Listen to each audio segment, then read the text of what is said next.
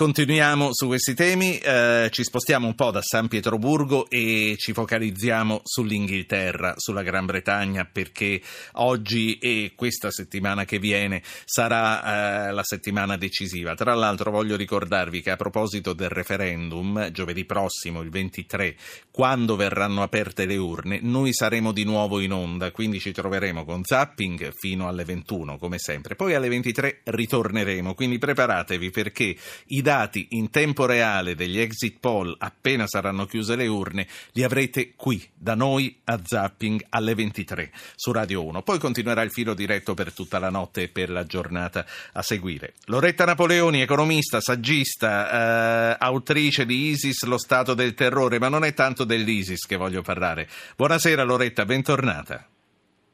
Grazie, buonasera. Loretta Napoleoni eh, vive divisa tra l'America e Londra, ma soprattutto a Londra. Ci diceva Roberto Sommella, quella di Cameron fu una scelta incauta, probabilmente eh, pensava di avere il suo elettorato con lui e adesso si trova eh, proprio sul filo. Lei che cosa ne pensa?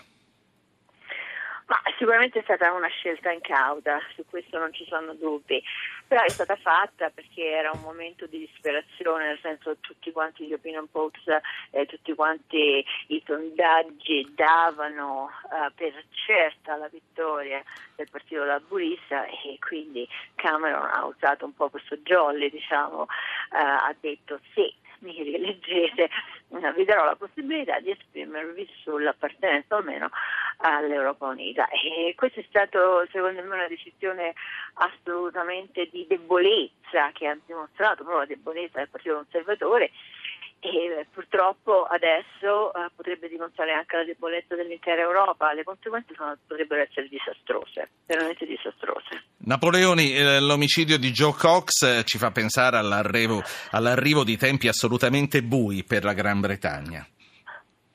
Sicuramente questo è un una situazione um, che non si è mai verificata in Gran Bretagna, nel senso in Gran Bretagna, come tutti ben sanno, i membri del Parlamento ed anche del governo viaggiano in metropolitana.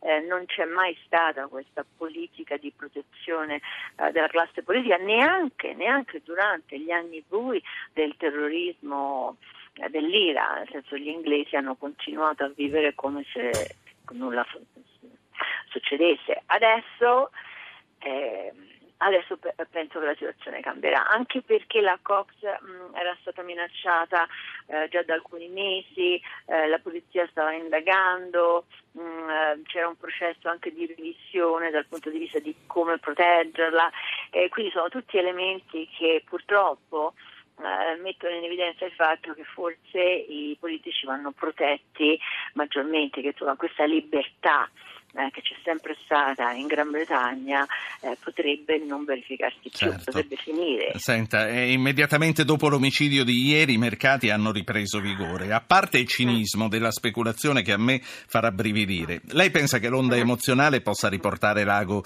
della bilancia verso il Remain?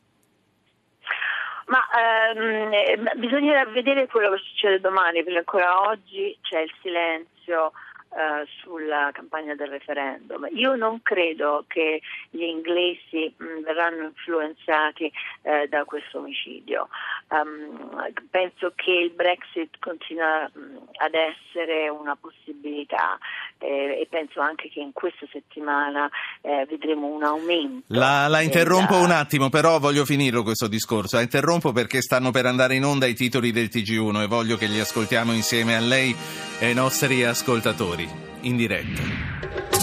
L'omicidio di Joe Cox, la deputata laburista minacciata da mesi, il killer aveva problemi psichiatrici e simpatie neonaziste. Brexit, sospesa la campagna referendaria Corbyn e Cameron insieme per l'omaggio alla deputata, le borse rimbalzano. Renzi, se Londra esce dall'Unione sarà per sempre il Premier a San Pietroburgo ridiscutere le sanzioni contro Mosca.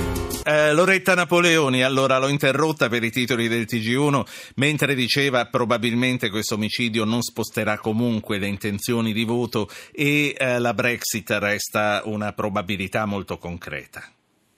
Sì, assolutamente. Gli inglesi generalmente non reagiscono emotivamente eh, come altri paesi mh, mm, europei a avvenimenti drammatici di questo tipo.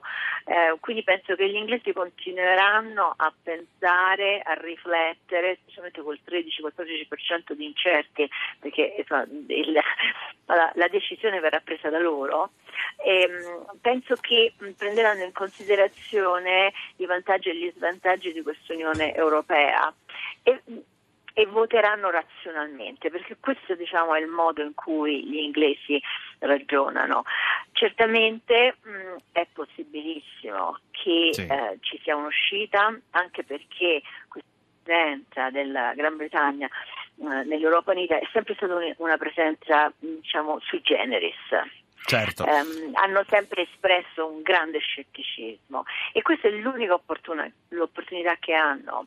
Infatti molto, mh, mm, la, la campagna del Brexit punta molto a questo. Dovete decidere adesso perché non ci sarà un'altra opportunità. Certo. Loretta Napoleoni, eh, lei si divide eh, tra Londra dove ha insegnato a lungo e gli Stati Uniti dove passa la maggior parte del suo tempo. Dopo le voglio chiedere anche le differenze che apprezza eh, tra eh, i due approcci a situazioni come questa. Ora voglio introdurre però un'altra italiana che vive a Londra, è Chiara Zelocchi, un lavoro nel mondo delle banche attualmente attualmente in aspettativa per maternità, un marito anch'egli italiano e anch'egli occupato nella finanza. Buonasera Chiara. Buonasera. Che aria tira per gli italiani a Londra in questi giorni?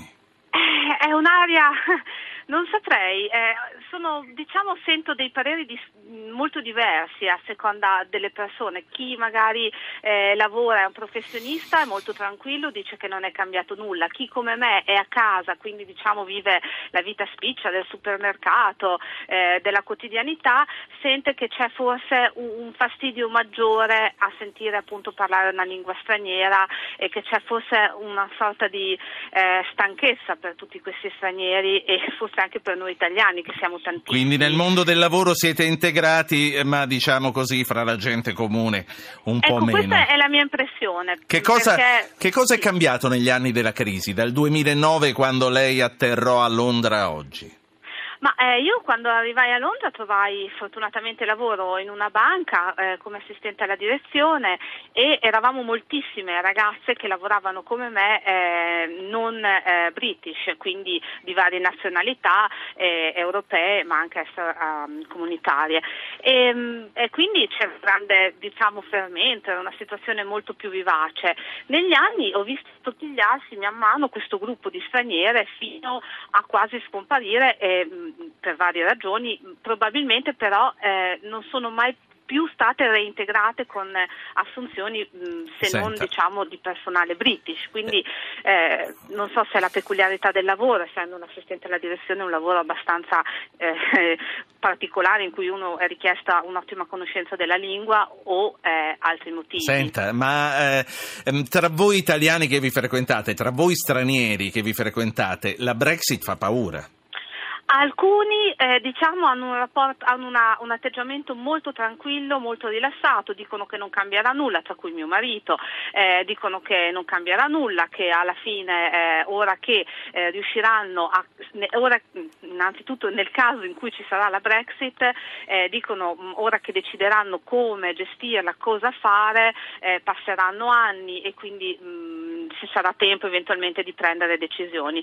Altre persone come me magari vedono vedono la cosa un po' più emotivamente dicendo oddio non ci vogliono più, oddio ci vogliono estromettere e quindi magari sono un po' più preoccupati, anche forse a livello eh, irrazionale perché a, a tutt'oggi mh, dei grossi cambiamenti non ci sono ancora stati. Il suo progetto di vita prevede che la sua bambina cresca lì, che abbia una formazione britannica? Assolutamente, assolutamente sarà, eh, è già eh, britannica, è nata, è nata in Inghilterra, avevamo tutti i canoni per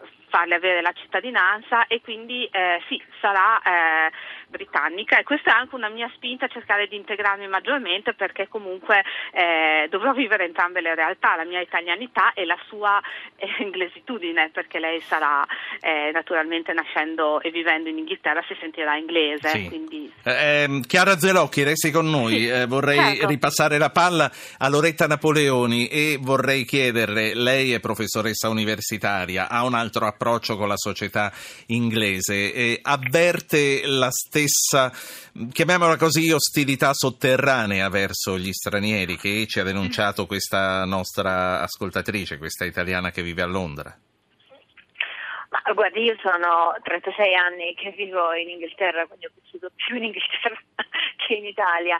Um, le devo dire che no, io questa ostilità non l'avverto anche perché eh, diciamo, il mio circolo di amici anche dal punto di vista lavorativo ehm, è composto principalmente da inglesi, insomma, da- da- eh, non da stranieri. Ehm, avverto una certa stanchezza nei confronti di un tipo di immigrazione che è un'immigrazione un po' diversa, diciamo l'immigrazione eh, senza mm, lo skills, eh, quindi gente che mm, non arriva necessariamente dall'Italia ma arriva anche da altri paesi europei, eh, che conosce poco la lingua, mm, che non ha eh, la possibilità di integrarsi a livello lavorativo mm, molto bene, che quindi fa questi lavoretti, eh, quindi c'è tutto un mercato nero enorme. Ehm, ecco, c'è questo tipo di stanchezza perché ehm, diciamo, la Gran Bretagna non è mai stata una nazione di questo tipo, Sì. è sempre stata una nazione ligia al dovere, si pagano le tasse, eh, si, si, eh, si- si lavora- non Sì. si lavora in nero. Ecco, La, la questo- interrompo un'altra volta, poi non accadrà più, ci sono in diretta i titoli di Rai News 24. L'omicidio di Joe Cox, un attacco alla democrazia, l'omaggio di Cameron e Corbyn alla parlamentare uccisa, lunedì solenne riunione del Parlamento. Renzi in Russia, la guerra fredda fuori dalla storia, ma dice chiederemo all'Europa di ridiscutere le sanzioni.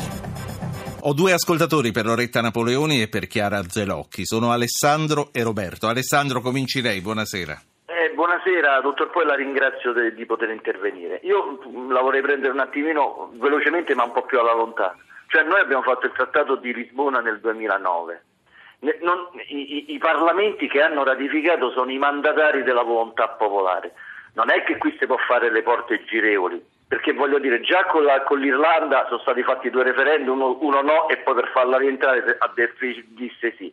Adesso questo, cioè qui non esiste, esiste semmai e mi meraviglio che non fu fatto nel 2009 nel trattato di, di Lisbona, dove se l'Unione Europea deve saltare, non è che salta a pezzi, io sono europeista convinto chiaramente, come lei potrà capire, eh, ma eh, eh, allora si fa un referendum su, su tutto il continente dove votano tutti e 550 milioni lo stesso giorno.